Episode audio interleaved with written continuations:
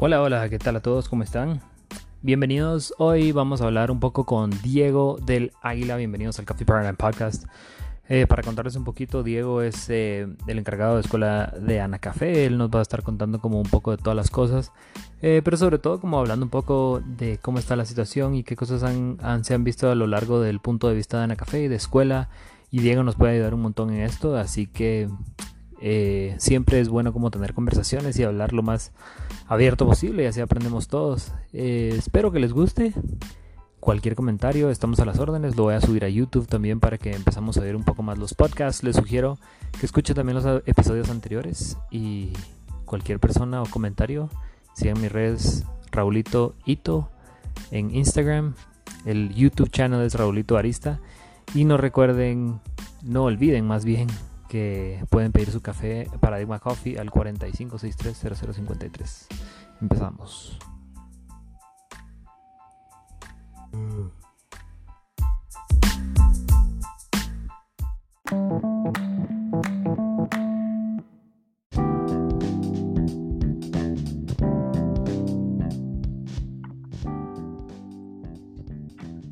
Bueno, hola, hola, ¿qué tal a todos? Bienvenidos de nuevo a este episodio de Coffee Paradigm Podcast.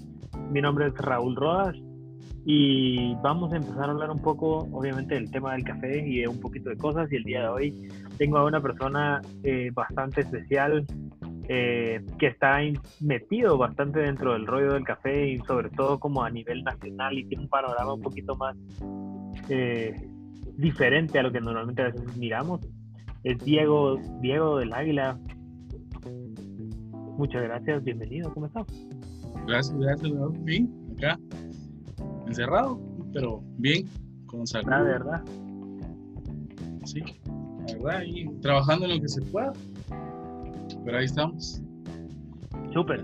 Diego, para que nos para que nos está escuchando, contanos un poquito de vos, o sea, ¿qué haces? ¿Cuántos años has estado en el café? O sea, ¿qué, qué, qué hace una persona como Diego en la vida del día de hoy en general eh, en Ana Café? Bueno, relativamente llevo poco tiempo en el café bueno, no sé cómo lo van a ver, pero llevo alrededor de seis años, siete años.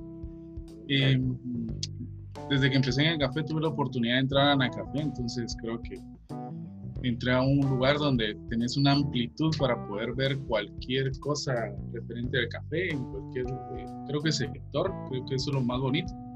Y pues actualmente estoy en la escuela de café, eh, llevo, pues ahí llevo los seis años prácticamente como instructor y pues en la actualidad como hay el, encargado de la escuela de café. Ok, ajá. Impartiendo los cursos de, de catación, de todo este, de barismo, organización de eventos también a nivel nacional, se podría mencionar, o pues aporte en la logística, que, creo que eso es, ese es un buen tema por hablar, para, para poder como aclarando en qué, en qué rollo estamos metidos nosotros como institución para que la gente pues, ahí resuelva las dudas. Sí, sí. Y seis años llevas dentro del café, no es bastante tiempo. O sea, hay muchas personas que cada día van, llevan un mes, un año, dos años, seis años. Se aprende un montón, un montón de experiencia y todo. Eh, ¿Y por qué llegaste? O sea, ¿qué, qué te hizo llegar antes de que trabajabas? ¿O por qué, por qué llegaste en la café? O sea, pues, y te pregunto es porque, digamos, en la café normalmente uno está de la nada, llegas dentro del café y quiero barista o o quiero vender café o exportaciones o algo relacionado. O sea, ¿qué te llevó a Ana Café y sobre todo cómo, cómo paraste en la escuela de café? Y, y explicarnos, la escuela de café específicamente es, es un departamento de Ana Café, ¿verdad? Eh, escuela de café es como la herramienta nacional que utiliza Mercadeo. Estamos bajo Mercadeo realmente. Eh, entonces Mercadeo nos cubre a nosotros. Eh, y es la que nos coordina, la que nos orienta y pues yo soy como el especialista en ese sentido de, pues, dirigir la, la, escuela de la orquesta. La orquesta ahí más que todo a, a ver qué cursos y pues qué dinámica le damos a la escuela, que la hemos ido ahí intentando cambiar, que eso ha sido un poquito de, lo, de la experiencia que he tenido. Pues cómo empezamos, pues fue una oportunidad que iba así,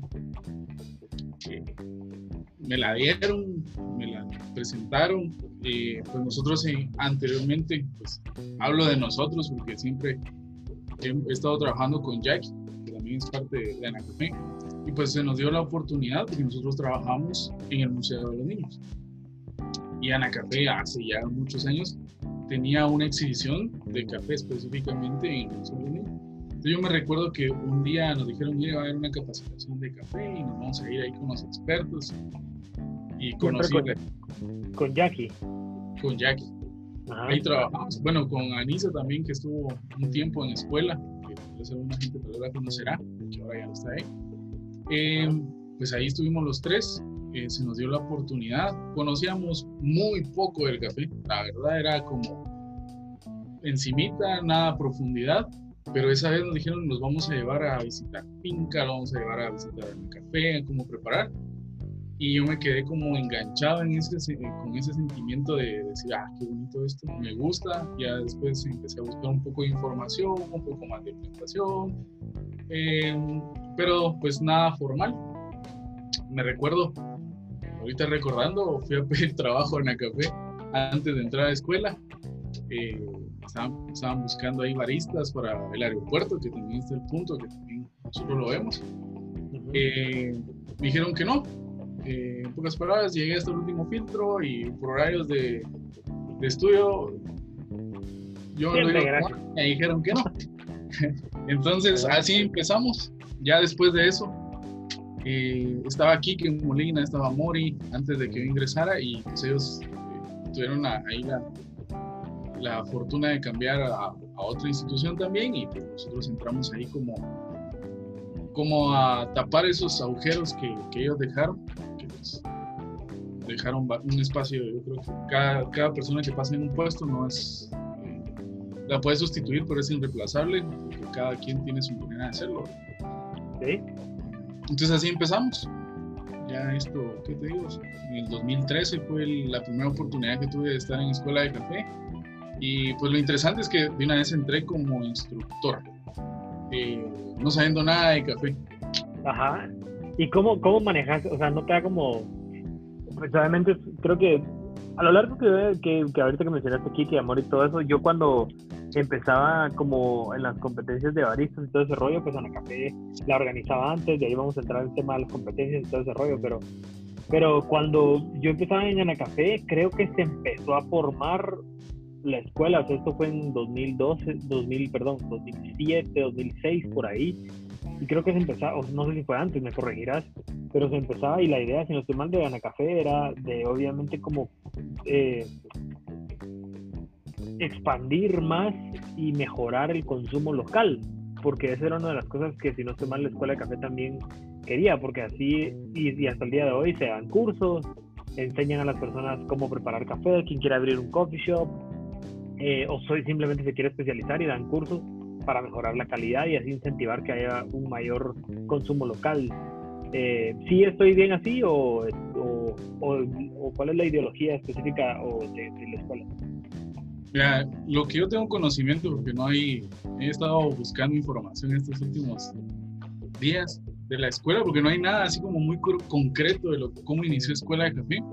Pues de, primero, pues me han mencionado que empezó como una escuela eh, de comida con café y después empezaron a mudar ya había una persona que daba talleres de café, ya después estuvo personas como Doris, eh, que estuvo ahí eh, en la escuela, eh, han mencionado a Ruquía, de eso no, no, sé si está bien no. Eh, después ya empezó Amori, Quique, y la idea de ellos siempre fue, o la idea con la que surgió esto fue como sí mejorar la calidad, darle un servicio al productor de cómo transformar de forma adecuada sus los granos de café.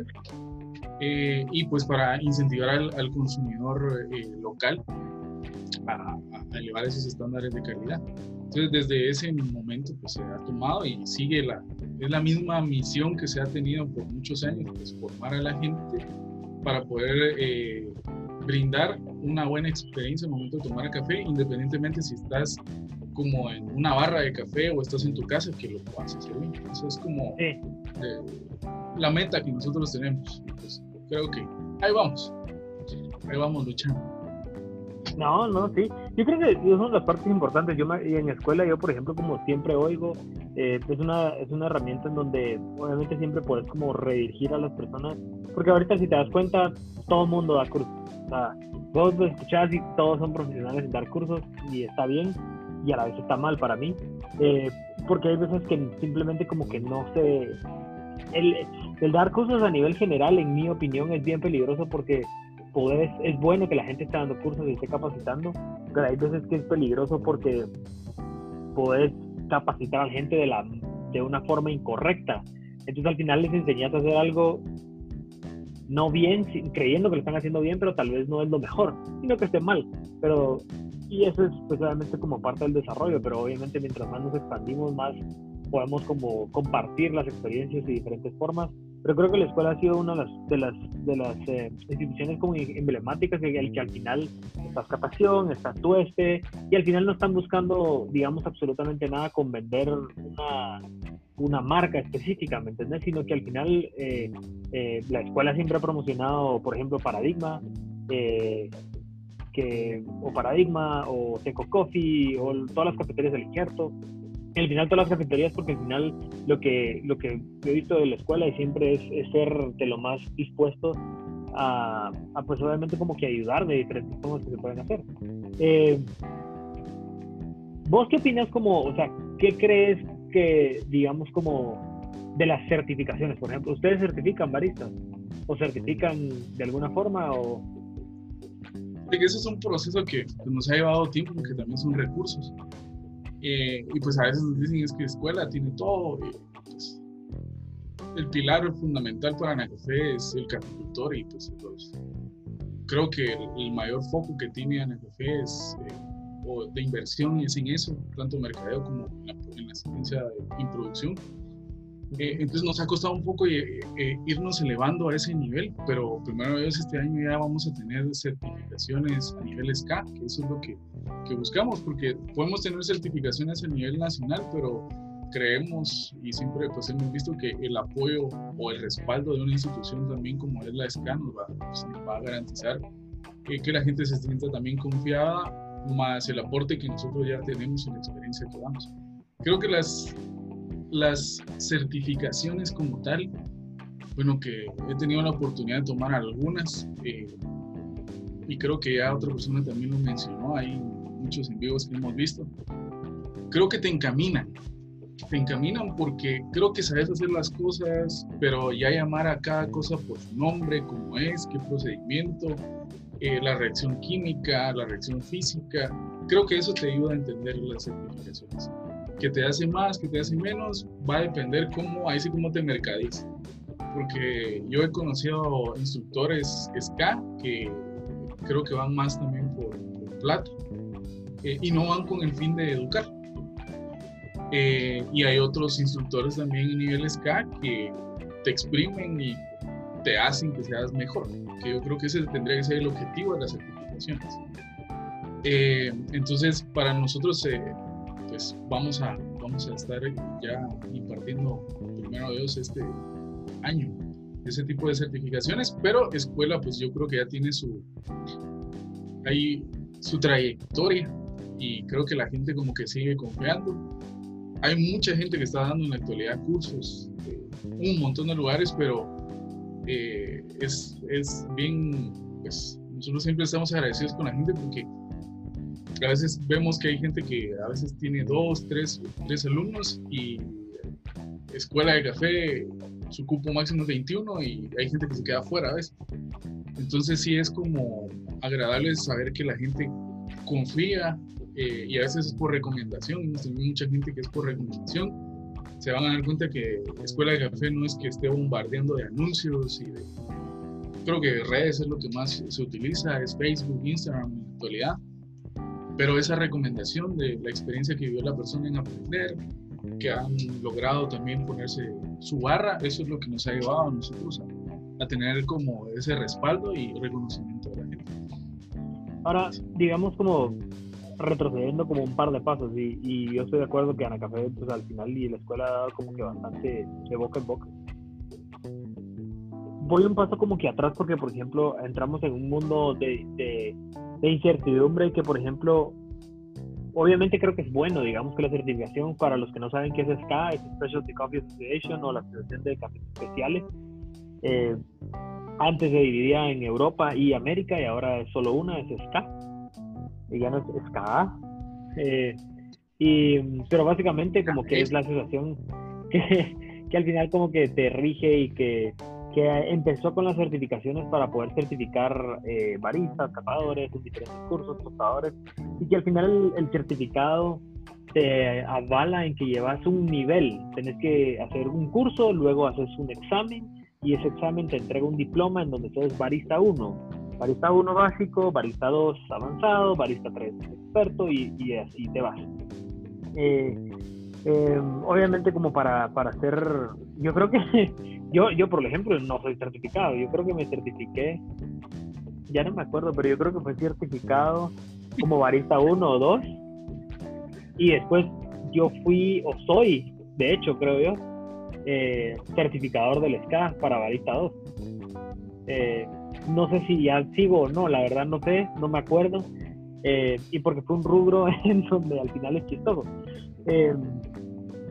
Digo eso chistoso porque, digamos, eh, parte como del, creyente de la certificación, y no, no, no me quiero poner a mi ejemplo, pero parte del creyente de la certificación es que a mí me da a veces y siempre me ha dado miedo, es porque a muchas personas, y yo siempre le he querido aclarar, y es mi forma de pensar, es que un muy buen barista, y no necesariamente tiene que ser certificado. La certificación te ayuda a estar en un constante nivel de entendimiento, pero podés ser un excelente barista, un excelente tostador, un excelente catador, sin, ser, sin tener y sin hacer esos exámenes de certificación. Eh, yo hablaba con alguien ahorita de Argentina en un Instagram y hablábamos que al final como la certificación antes de SCA no existía tanto y la competencia mundial de baristas se volvió un poco como el régimen para volver y esta certificación ser una misma, porque si no antes buscaba los estándares de la competencia mundial, que era lo más alto, o la, lo SCA, entonces como que no había congruencia y, y, en estos años, no sé cuándo, ya se unieron, pero, pero es por lo mismo, o sea, aparte la competencia mundial de baristas y una certificación SCA son casi lo mismo en donde querés entablar ciertas, ciertas eh, digamos como que estándares para para tener ya sea en tu cafetería, como personalidad, etcétera, etcétera, etcétera. Entonces, ¿qué, qué me ibas a decir? No, que yo creo que mira, las certificaciones te dan la oportunidad de como, por ejemplo, digamos, si sos barista y tal vez en un país, creo yo que latinoamericano cuesta mucho que te paguen muy bien por ser barista. Creo yo que es eso, tal vez, tal vez esté equivocado, pero es lo que yo percibo. Eh, y, por ejemplo, meterle mucho a una inversión que vas a pagar eh, dos mil dólares por una certificación SK y no sabes si va a valer la pena, pero sos consciente de que hay que estudiar, de que hay que informarte, de que hay que capacitarte. Hay muchas formas de, de cómo hacerlo, de, de, estar practicando. Yo creo que eso es lo que tiene también Guatemala, que, que hay mucha gente que es que es de forma automática y decide, me voy a preparar, voy a ser barista y voy a, inclusive voy a competir. Eh, entonces creo que de ese hay que balancear un poco a veces eso de, qué oportunidades. Si yo quiero salir de, de, Latinoamérica y me quiero ir a Europa, me quiero ir a Asia, creo que ahí se van a valer mucho más las certificaciones. No, no estoy diciendo que, que, es malo certificarte ni nada, y, sí, yo tengo las certificaciones, pero creo que ese es el, como yo lo veo. Ese es como mi, mi punto de vista. Y de igual forma la SCAT te da la oportunidad de seguir como generando plata a través de, o sea, que sea rentable tu inversión si llegas a un nivel AST, que es eh, certificador autorizado por la SCA, en donde vos podés generar plata dando cursos a nivel internacional y que te abre las puertas y que te, te da la oportunidad de viajar y ver como la cultura de otros países en el concepto de, de de educación de café, que eso creo que es bien interesante ver cómo cada uno de los países eh, o cada una de las culturas se va formando en este concepto que es café, que cada uno tiene una percepción muy diferente. Entonces esa es la ventaja que te da la escala. Entonces creo que es como decir, bueno, voy a invertir 20 eh, mil dólares en todas las certificaciones y vámonos, yo después voy a ser certificador y creo que hay gente que piensa así. sí, pero por ejemplo, como yo, pero yo, por ejemplo, puedo venir con vos, o sea, el día de mañana y mira, Diego, yo no tengo el dinero para certificarme, pero quiero aprender lo mismo para una certificación y no me importa el título, no quiero la certificación. Yo puedo venir y aprender todo lo que da una certificación SCA. Es más, volverme el, el triple, ¿cómo es? AST. O sea, y volverme tres veces certificador. No, no, a nivel, a, hombre, a, nivel, digamos, como de aprendizaje. Yo puedo venir y aprender todo eso. Y por eso, y no ser certificado, y no por eso como que voy a hacer menos que alguien certificado o voy a hacer más que alguien certificado. Entonces, yo lo yo a veces como que creo esa, no sé, y, es como, como parte de la conversación porque a veces conozco, miro, siendo personas que, que resaltan más el ser un certificado y yo soy un certificado SCA y está bien como parte del currículum. Pero creo que va más allá. Digamos, si alguien en café, por ejemplo, que lleva 10 años y alguien te dice, mira, me acabo de certificar y esta persona no está certificada, puede ser de que tenga un poco más de experiencia a nivel de mercado que alguien que esté certificado. Eh, puede que sí, puede que no. Es por ejemplo tu caso. No es certificador, pero te lo puesto y tal vez no tienes las certificaciones como ahora están, pero en su momento cuando estabas en, para competir, creo que explotaste mucho esa parte en donde te volviste experto, por ejemplo, en calibrar un molino, que es sumamente esencial para poder ser un buen barista, eh, y sin tener una certificación. Pero, ajá, eso fue lo que dijiste, es que es que tenés que, para ser un buen barista o para ser un barista, no ni siquiera uno bueno, tenés que saber calibrar un molino, y eso es una certificación básica como de, si a mí me decís, no sabes calibrar un molino, es que me monto, digo momento. O sea, ya sabes, como, y yo creo que eso, como lo que vos acabas de decir, es importante. Yo creo que eso es, bien importante, o sea, la certificación te va a servir como respaldo para poder tener una oportunidad. Para mí yo la miro como una oportunidad de empleo, pero de que te dé una experiencia real va a depender mucho del que te va a certificar. Porque, como te mencioné, hay certificadores que, por ejemplo, yo me he topado con gente que, pues, dice, ah, ustedes son de Anacafé, estos ya saben. Estos ya saben, o sea, ¿para qué me vas a esforzar en enseñarles si ellos ya saben? Y cuando yo, yo como estudiante, quizás al revés, que yo soy instructor, pero yo digo, yo estoy pagando y yo quiero que me saquen el jugo, que me, que me enseñen algo nuevo o algo que no sé. Entonces creo que, creo que hay que poner eh, así como ser bien objetivos cuando uno va a tomar una, una certificación, más si ya estás metido dentro, de, dentro del curso o dentro del mundo, perdón, del, café. Creo que te vuelves mucho más exigente porque ya sabes qué conocimientos son los que tenés eh, y qué conocimientos son los que llevan a los, a los de la par y, como que en qué punto querés estar, con, a quién con quién te querés comparar para poder ir. Pero entonces yo creo que es dependiendo de, de, qué quieras. Si viene alguien desde cero, creo que meterse también a una certificación SCA, pues ahorita en realidad la, primera, que es la Foundation, no te va, te va a generar un contacto con el café. Eh, pero creo que ahí sí necesitas como un poco más de, de, tiempo para poderte preparar. Pero pues, ese es mi punto de vista, las, las certificaciones te van a ayudar a eso, a conseguir un buen trabajo, a obtener un respaldo. Pero, vos crees que aquí realmente en Guate, o sea, pues no es mal, Leo, pero vos, o sea, yo no he visto, o yo no sé, tal vez yo no lo sé, pero digamos, yo no he visto o escuchado a alguien que te diga como, mira, este es mi currículum, aquí están mis certificaciones acá.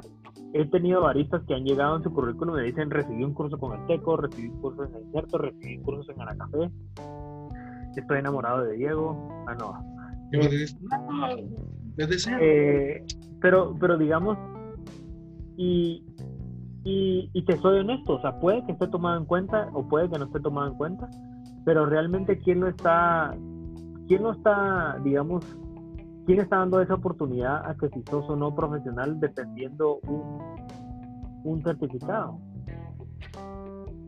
Porque no conozco ninguna institución igual, no lo sé, no, no te estoy diciendo que, por ejemplo, yo no lo, yo veo los currículums, yo no, a mí nadie me ha llegado con una certificación alguien de SCA, no porque sea malo, ¿no?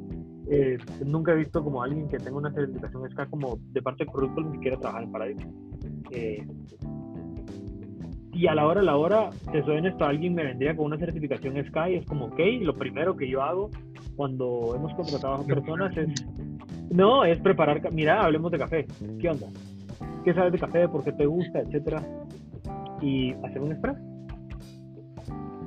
Y, y notas a muchas personas y la actitud y que te dicen, yo en lo personal siempre he sido, yo soy de los baristas de 10, de antes de las, antes de las pesas, y, y, siempre digamos como que el calibrar un molino no necesitas una pesa para hacer. Eh, y creo que las pesas, pues no es el ojímetro, o sea, sí, no, no es el ojímetro, pero digamos como pero hay personas que yo he entrevistado que te dicen que no saben cómo hacerlo con una pesa. Y así he, tenido personas que dicen, ¿y la pesa qué, para qué sirve?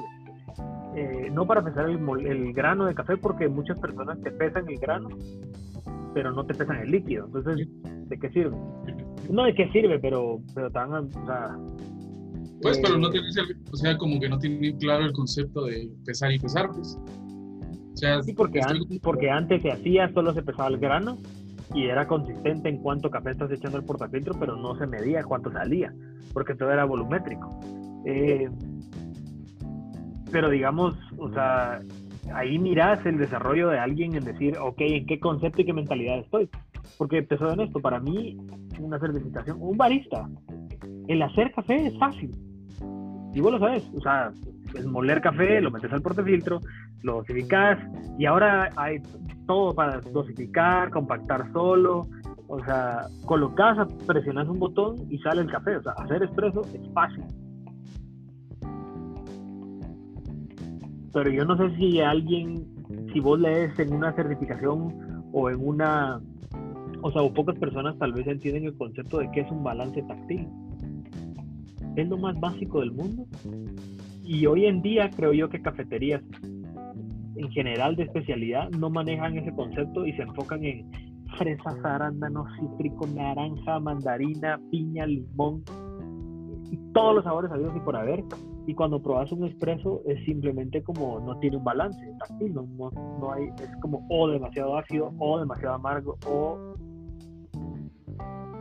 Y eso es lo que a veces como... Ya nos estamos pasando a otro tema, pero, pero y eso es como una que a veces como pero eso ya te encamina también a, por ejemplo, si te, una, ¿cómo te enseñaron? Por eso te digo, el valor, yo creo que el valor de la certificación no te lo va a dar el pagar, o sea, bueno, tal vez muy mal, pero creo que en su momento se volvió muy comercial, porque un montón de gente pagaba y tenía su certificación. Y era un negocio, se volvió un negocio en donde cualquiera podía pagar, acceder a la certificación, la obtenía y era como, bueno, ya soy certificado. Y cuando hablabas con la persona era como, güey, güey, güey, güey. O sea, muy escasos, pero no tienes el concepto. Y creo que el, el trasfondo de las, de las certificaciones, a nivel, al menos a nivel SCA, es esto, llevarte a comprender al final las exigencias que vas a tener si tanto si vos vas a educar como si vos quieres competir. Creo que eso, a eso está alineado, eso está enfocado. Entonces, lo que sucede, por ejemplo, al menos aquí en Guatemala, es que no estamos con una entidad escala a la par para poder, eh, para poder soportar eso. Entonces ahí es donde tendría que aparecer alguna otra institución, como lo es eh, en Honduras, como lo es en Costa Rica, que ellos certifican baristas nacionales.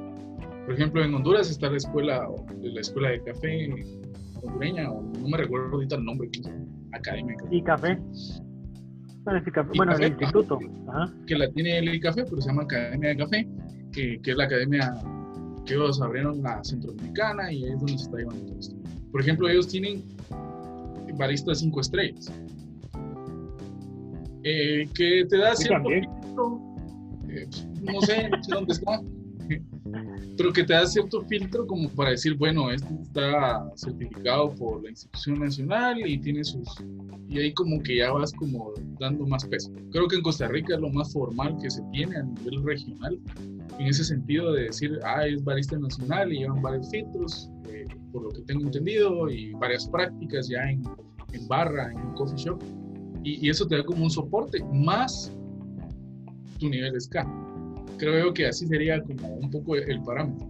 Porque, como te digo, eh, y nos decía el instructor, el último instructor que tuvimos de la SCA, por ejemplo, cuando vos tenés eh, instructores que vienen de otros países, de otras regiones, tal vez que no son latinos, eh, a veces no entienden cómo, cómo uno procesa las ideas y, y tal vez la forma de enseñar y la forma de aprender interviene mucho. aunque uno diga, no, porque eso ya son babosadas, eso ya es porque aquel no quiere aprender, pero yo creo que sí. Te lo digo porque pues llevo casi siete años o un poco más educando a la gente. Y antes educaba niños, ahora educo adultos. Y sí interviene esa forma. Y creo que sí, que ese instructor sí tenía mucho, mucho peso en lo que decía en ese sentido. Porque alguien que no habla ni tu mismo idioma va a ser mucho más difícil que lo comprendas, aunque sepas inglés, aunque sepas ruso. Sí, se te va a complicar porque hay cosas que no las entender de igual forma. Entonces, creo que todas esas cosas te van a intervenir para poder ser o hacer que tu certificación valga. Por ejemplo, eh, a mí me pasaba cuando yo empecé en el café. Eh, yo ser instructor y yo creí, y yo estaba consciente de que venía gente que cuando yo empecé, que venía gente de afuera que sabía más de café que yo. Entonces sí era un poco apabullante y un poco estresante porque sabías que tenías que educar a gente que probablemente sabía más que vos. Entonces ahí, ¿quién te daba el nivel? ¿Sí? Pero es cuestión de cada, creo que también es cuestión de cada uno y creo que las certificaciones no te van a hacer más, mejor, sino te va a hacer te va a hacer mejor el estar experimentando, el estar probando, el estar en constante actualización. Sí, yo creo que también ponerte como parte de otras cosas es que, por ejemplo, a ver, yo puedo ser instructor y certificarme, pero SCA no certifica a personas que puedan dar curso a nivel de persona. ¿A qué voy con esto? Que yo puedo tener el conocimiento para explicar, pero no todas las personas, así como los maestros, no todas están hechas para dar clases. Porque tenés que tener también la forma de explicarlo, que te entiendan, eh, y no solo es como esto es así, esto es así, esto es así. Y sobre todo en el café que es muy, es muy sugestivo, o sea, hay reglas y a la vez no las hay. Eh, digamos, alguien mencionó en el, en el grupo, hablando un poco de, y ahorita voy a entrar cambiando, pues dirigiéndonos a la parte de las certificaciones, hay un grupo que se llama la comunidad de cafeteras, que ya lo hemos mencionado anteriormente. Para los que no conocen, pueden ir al Instagram y en el Instagram hay esta comunidad de, comunidad de cafeteras eh, y se estaban dando unas donaciones y después estaban tratando de unir una comunidad de, de cafés eh, que ha llegado, es un rumbo complejo eh, el grupo, pero eh, pero a la vez que creo que nunca había existido un grupo y esos son parte de los retos que hay que hacer y creo que son buenos. Eh, pero alguien en ese grupo había mencionado que, que al final, o sea, las cosas que uno enseña o las cosas que alguien puede decir o dirigir no necesariamente quieren que sean correctos. Y hay, ah, estaba hablando con Fabricio, con Fabricio y escuché un, un tema que él estaba haciendo y era como deberíamos ser más relajados y disfrutar más del café, pero se vuelve a veces tan querer romper y llevar la contraria y comprobar cosas que olvidamos realmente lo bonito y lo lindo del café. O sea, parte de, cuando yo, a mí lo que me enamoró del café y, y empecé a las competencias y todo, cuando yo fui a Dinamarca, fue la primera competencia mundial que tuve, fui y vi que todo el mundo compartía todo con todo el mundo. Todos. Todos, era con todos. Todos se hablaban con todos. Y te empezás a dar cuenta como esto es otro nivel. De, pero sobre todo de, de hermandad, de que querés crecer como gremio, que sos uno solo contra el mundo, que sos el café de especialidad que es el 1% o el 2% contra el mundo, y no contra el mundo, sino para servir al mundo porque querés servir mejor café, porque queremos tomar más café, porque al final querés pagarle mejor al productor, o porque querés servir una mejor taza de café, porque querés que los baristas sean mejor pagados. Y creo que hemos olvidado eso, creo que el nivel de, hablando de Guatemala un poco, se ha olvidado un poco de eso, el tema general y que ahorita también lo, lo, he escuchado varias, varias personas me lo, me lo preguntan, pero ¿por qué crees que ahora ya El Salvador ganó el 2011 en la Mundial, Guatemala 2012 y después como que empezaron a desaparecer Latinoamérica y los países productores de las competencias mundiales? Y, y que, ¿por qué? O sea, eh, llegamos al punto y a la conversación de, de, la competencia nacional de baristas, Diego, y que yo te lo dije claro y lo hablamos en un, en un podcast con, con, Danilo. O sea, no está bien de que hayan 12 competidores y 6 se descalifiquen. No, sé, no fueron 12 o 13, ya no me acuerdo. Pero eso, eso no está bien, o sea, no es algo como para decir. Y, y por ende, obviamente, y no, no, no, esto no es nada malo para. Espero que nadie se lo tome de mal y sí, pero disculpe es mi opinión. Pero, pero parte, digamos, como eso te hace en que la competencia nacional no es que sea, que sea menos difícil y que te prepare menos para una mundial. Porque tu nivel de comparación va a ser una nacional y no puedes, una nacional nunca va a ser igual que una mundial. Jamás puedes comparar una mundial un año con el mundial del año pasado, imposible. Y ahorita van a haber muchos cambios porque no ha habido un, un me explico, entonces, ¿vos por qué crees que no hay baristas? O sea, ¿por qué crees que, que la gente, aparte que se llena de excusas y dice, ay, no, es que el tiempo y no avisaron por tiempo? O sea, eso son para mí puras excusas. Es como que usted diga y pongan los baristas, es que no tengo una pesa para hacer un expreso. o sea, simplemente es mentalidad y eso es, las reglas están ahí, han estado ahí. Eh, no, eso no te va a cambiar, una mentalidad de cómo hacer las reglas del juego, ahí están y ahí están. Luego, ¿por qué crees como que ahorita no hemos tenido tantas eh, ¿por qué se ha perdido esta competencia? A lo largo de seis años para acá, ¿qué ha cambiado? ¿Cómo has visto vos todo esto?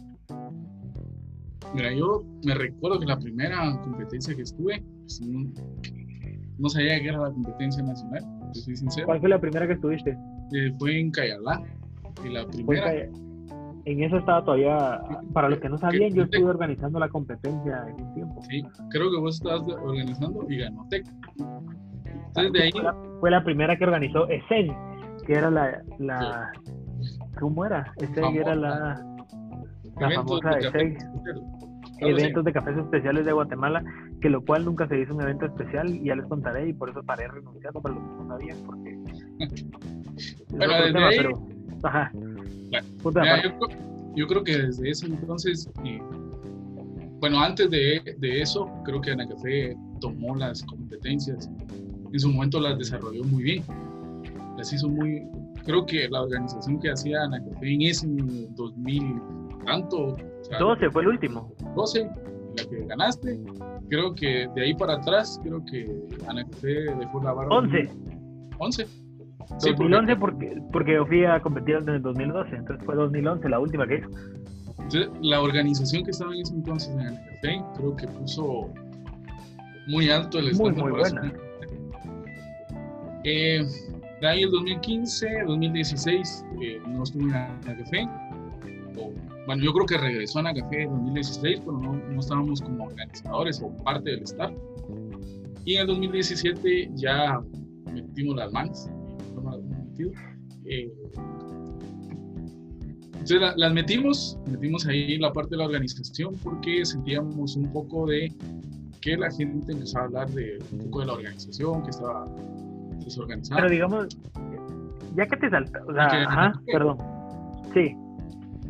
Y que era Ana Café la que organizaba la competencia, y no era así. O sea, nosotros prestábamos la instalación, prestábamos el equipo, prestábamos todo, pero la logística... ¿Quién estaba a cargo de la competencia? Todavía estaba sí. Y ahora, hoy en día, ¿quién está a cargo, quién, quién, quién está a cargo de la competencia? siguen estando empresas detrás, ¿sabes quiénes son? Y Ana Café lo que hace es como, miren, nosotros, nosotros la vamos a organizar, nosotros traemos al, al, juez, nosotros organizamos, nosotros eh, hacemos el filtro de los que hay que hacer, la logística, la operación, nosotros lo hacemos. Pero, la licencia no está a nombre de Pero entonces, o sea, solo perdón, yo, yo soy como más claro, o sea, y no porque sea nada, pero ese, me imagino que ese eh, está a cargo de la tiene la licencia, pero se las alquila, digamos, o se las presta. Estoy haciendo los dedos entre, comillas, pero a, a Veámoslo así, veámoslo así, nos la presta. O nosotros, o nosotros hacemos el favor de realizar la competencia. Como lo veas un poco más eh, relax, eh, nosotros hacemos la competencia. Es que, no, te, digo, te pregunto esto porque, o sea, perdón que te interrumpa, es bien eh, peligroso, llamémoslo así, para el espectador, porque al final si te sale bien, te premian a quien lo hizo. Pero si te sale mal, también te, te, alegan y te van a decir a la gran puerca esto, esto y esto.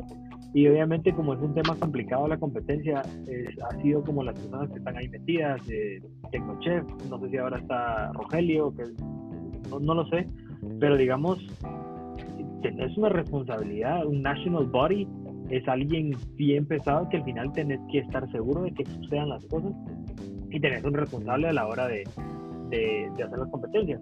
Pero, y sobre todo, digamos, como requiere de mucho esfuerzo y trabajo y ustedes han puesto como bastante trabajo, ponen el espacio, ponen... Eh, entonces a la hora a la hora, como también poco a poco que se retome esto, también creo que si ustedes lo están haciendo merecen el crédito por lo que están haciendo, en mi opinión.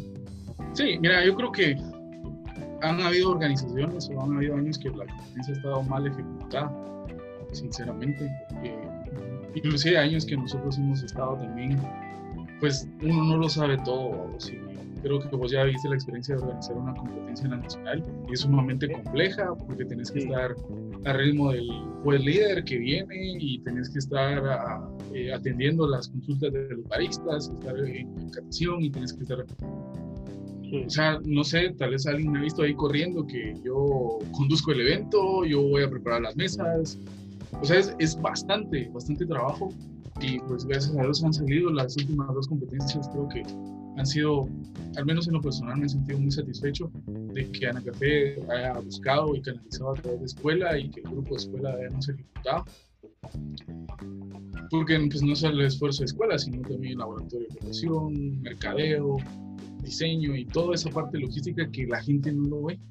La gente no lo ve y piensa que ah, pues, como es Ana Café, la tiene que hacer, pero en realidad no, no va tanto en ese rollo, sino creo que vos dijiste, o sea, hay un cuerpo que, que debería de sustentar de esa manera para poder ejecutar las competencias nacionales.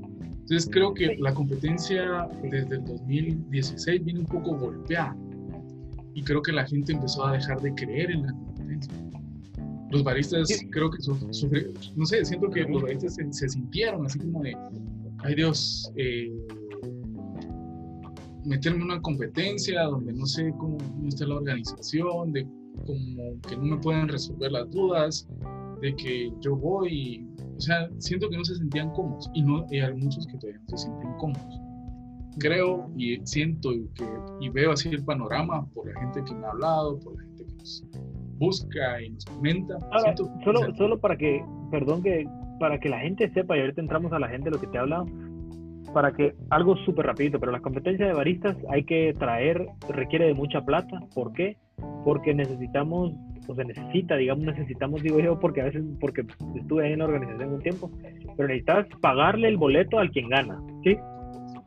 Y si es Australia, te sale más caro al quien gana de baristas y al quien gana de catación o de cada competencia que se realiza. Hasta el día de hoy solo es baristas y catación. Necesitan pagar eh, el hotel en donde se van a quedar, boleto y hotel en donde obviamente, y creo que de buena onda y lo hacen que no es obligatorio, las comidas o algo, algún, algún extra adicional, no lo sé. Eh, pero aparte de eso, normalmente el barista, el catador no tanto, pero el barista tiene que llevar cosas en sus maletas, peso extra, es complicado. Aparte, tienes que traer a un juez certificado, un, un, un WC Rep se llama, que es un representante para la competencia eh, mundial de baristas o de catación, una de las competencias mundiales, que puede ser desde Australia, Estados Unidos, etcétera, etcétera, que es, que es, realmente que es, no, es barato su boleto. Y tenés que aparte poner todos los stands para que llegue personas y tratar de llamar a gente. Y, y, los patrocinios, las empresas hay veces que no dan mucho patrocinio y no hay mucho trabajo voluntariado tampoco que se necesita tampoco.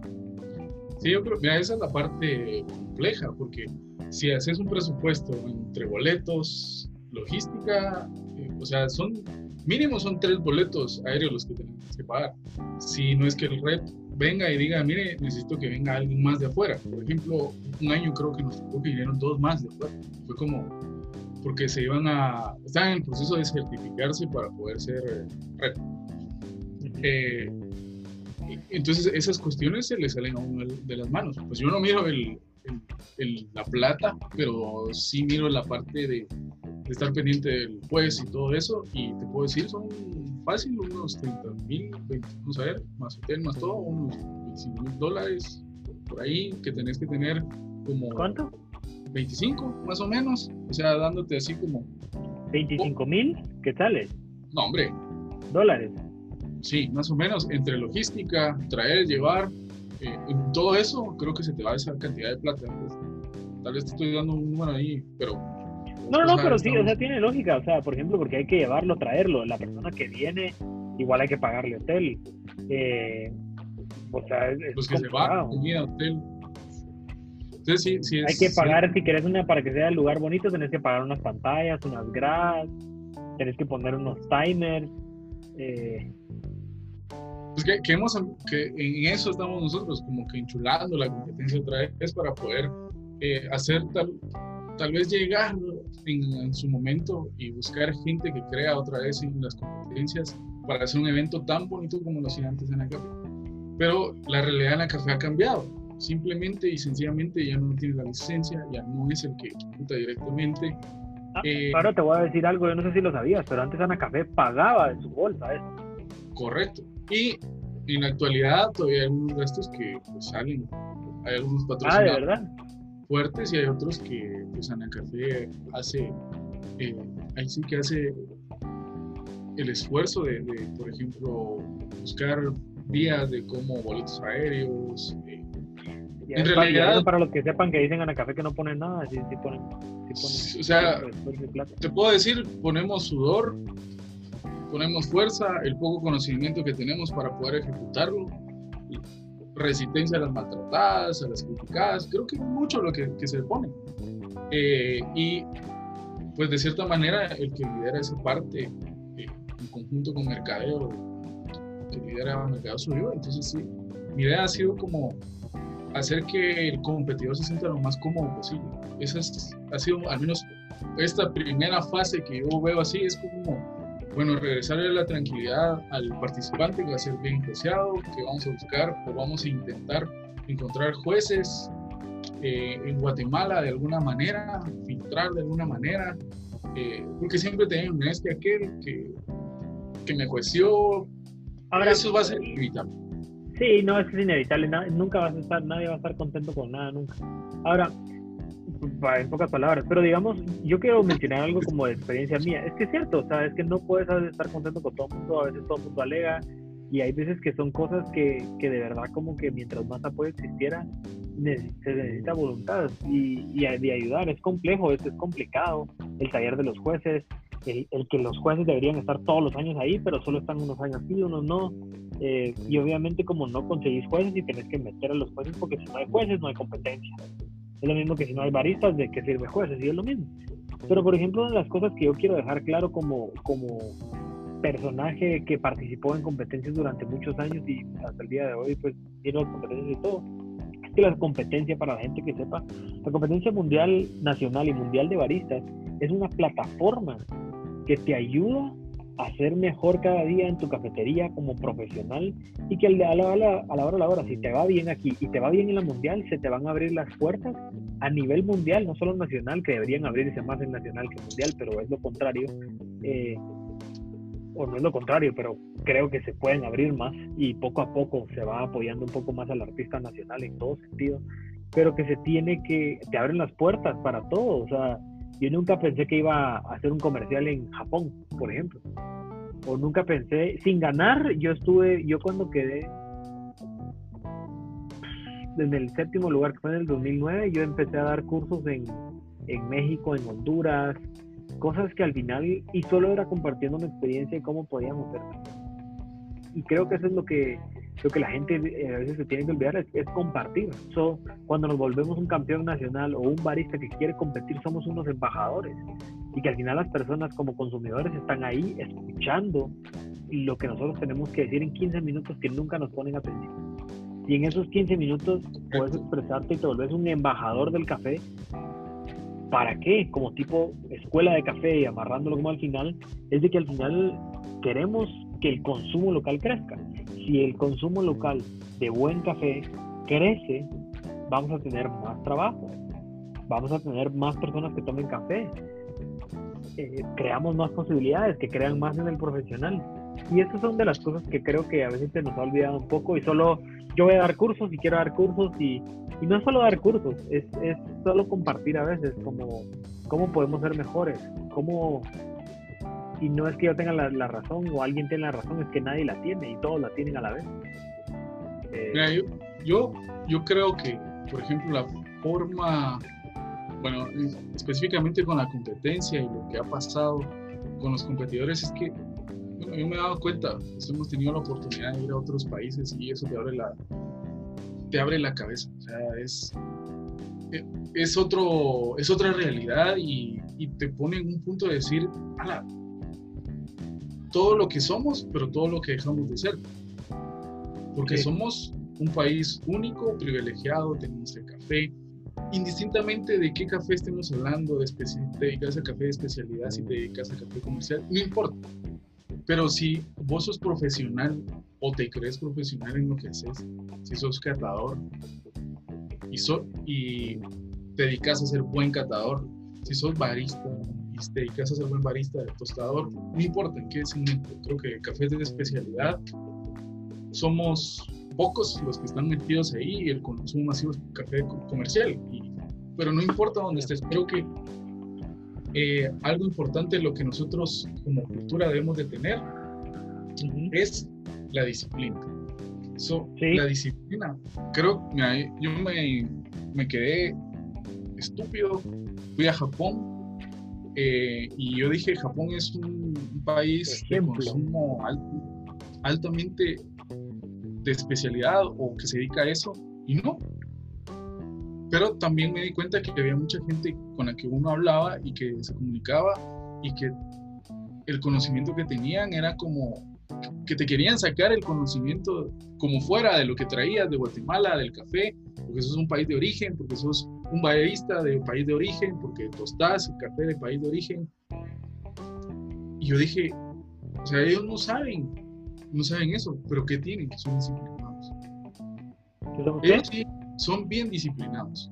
Al menos Japón es un país, o Asia por lo general es eh, continente disciplinado y creo que muchos países fuera de, lo que nosotros estamos son, tienen esa estructura.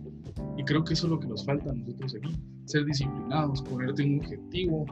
Eh, y te lo digo, no es criticar a nadie, yo sé que aquí en Guatemala para poder competir vos tenés que rogarles si en una empresa casi al jefe para que te competir y que te dé y que crea en vos y que te invierta y que te dé el tiempo y que pero si se te abre la puerta creo que tienes que ser disciplinado y tener el objetivo de decir bueno yo quiero ganar al menos llegar a la final tengo que estar en los primeros tres y te lo digo yo se los he dicho a la gente que ha competido en, en de Ana Café si vos vas a competir es porque quieres ganar, no vas a decir porque quiero la experiencia.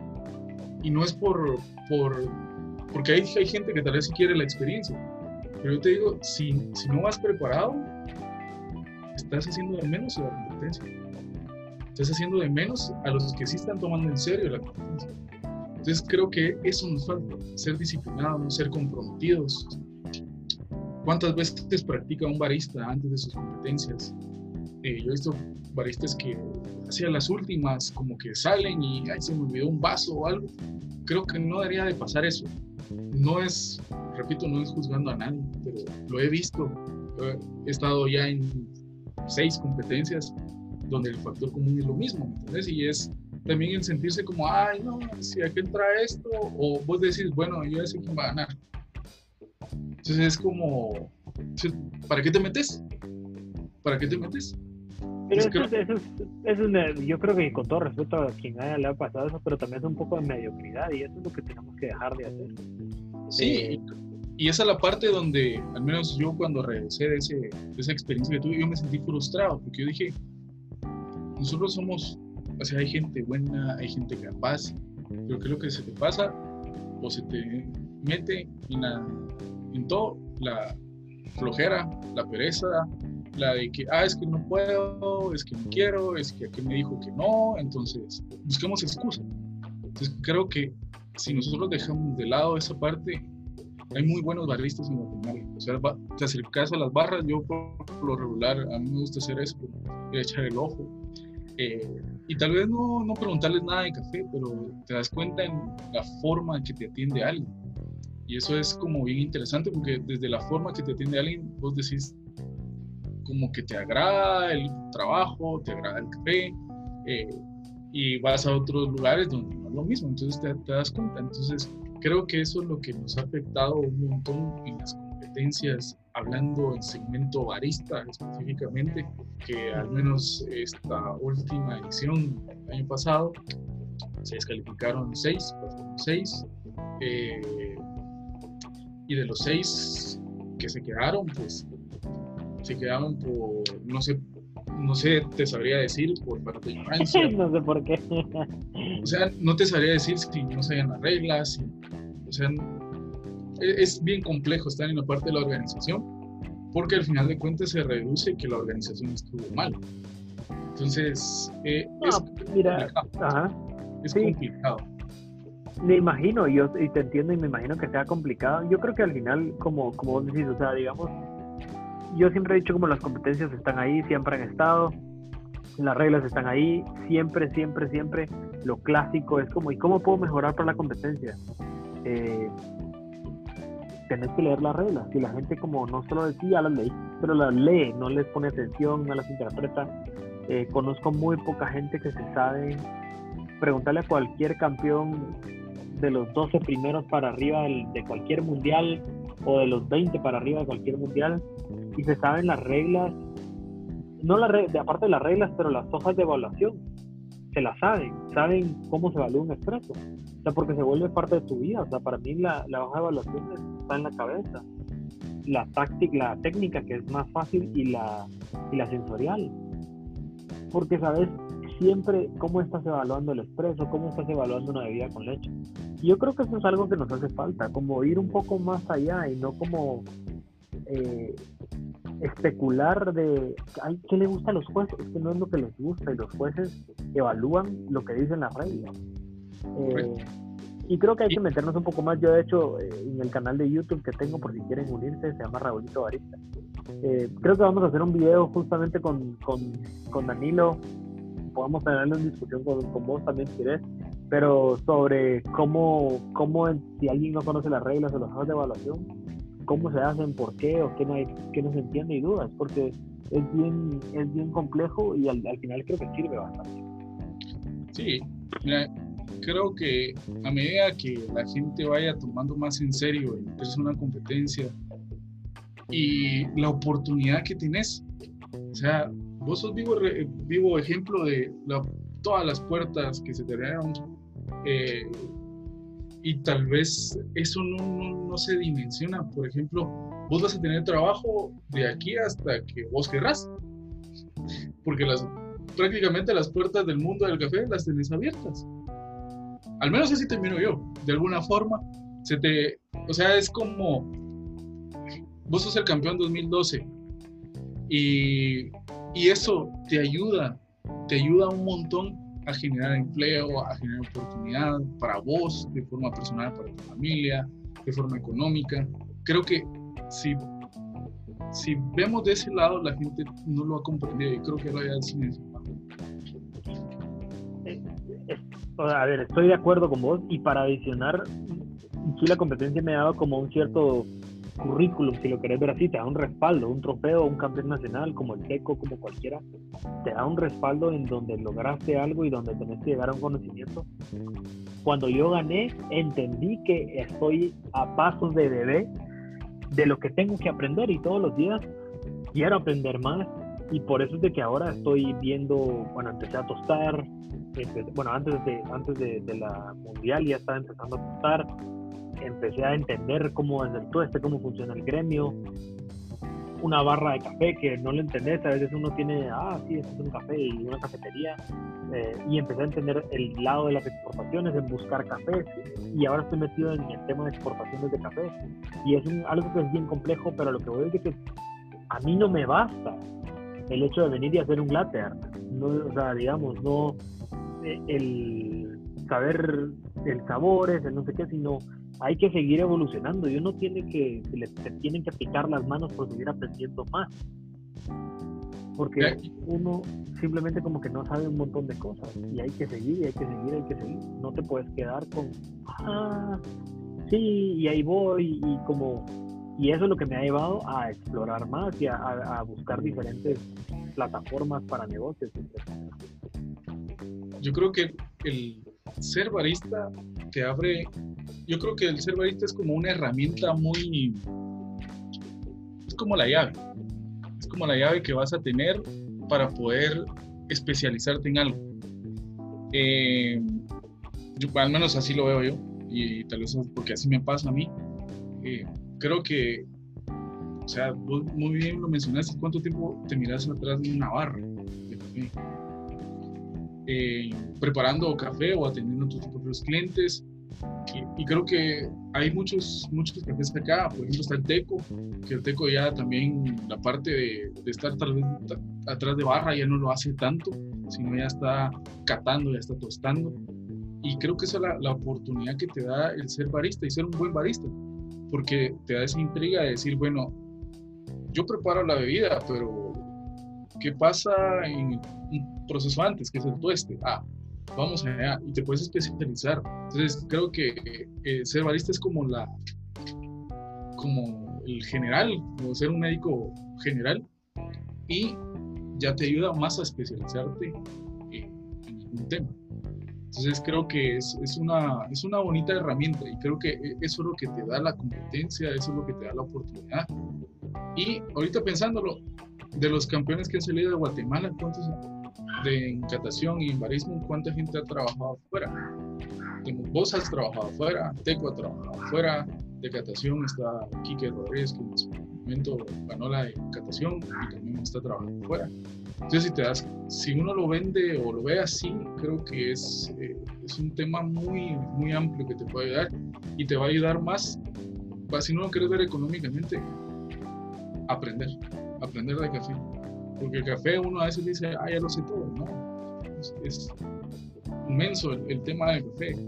Y estés en la institución que estés. Yo creo que igual te abre las puertas y es, parte de, todas las personas que hablas cuando han viajado, como que van aprendiendo más.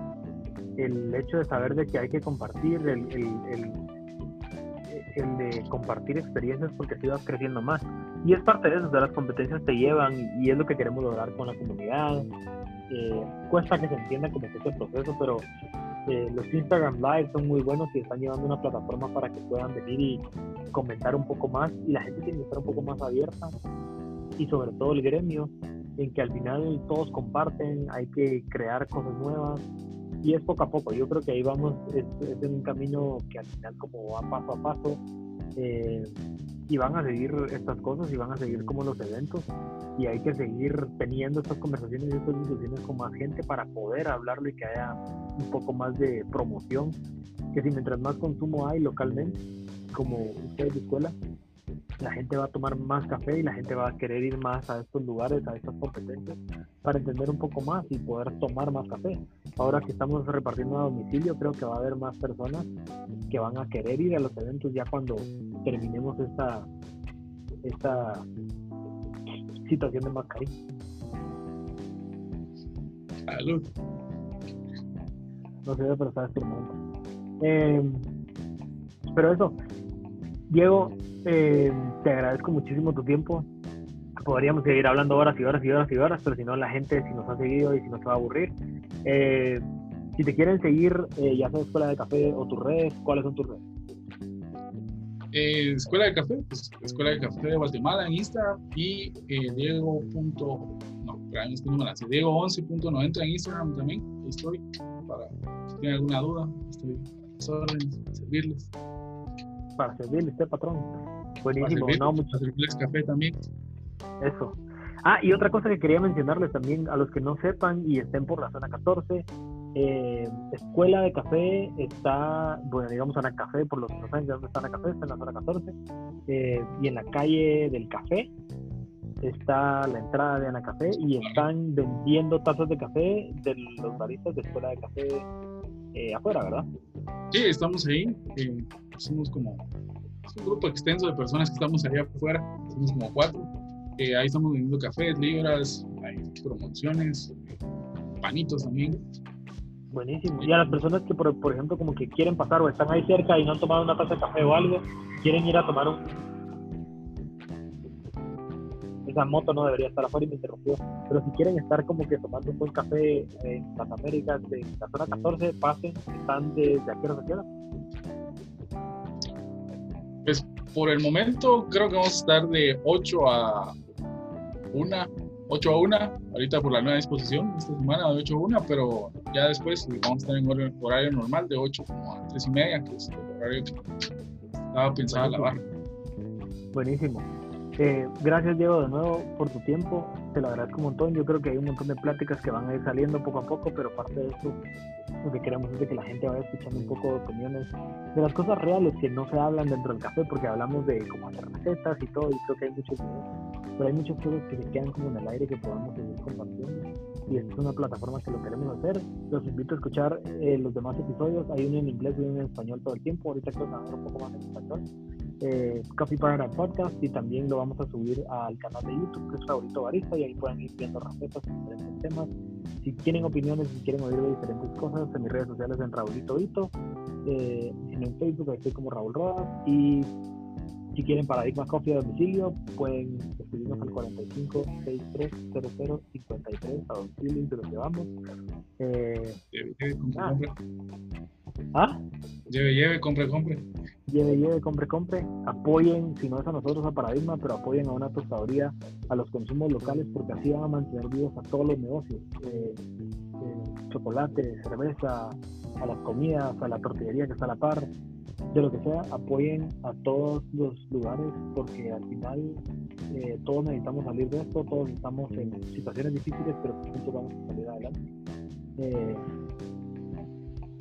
muchas gracias de nuevo, Diego, y nos vemos en la Gracias, Raúl. Tomen café, por favor. Próxima. Chao, chao.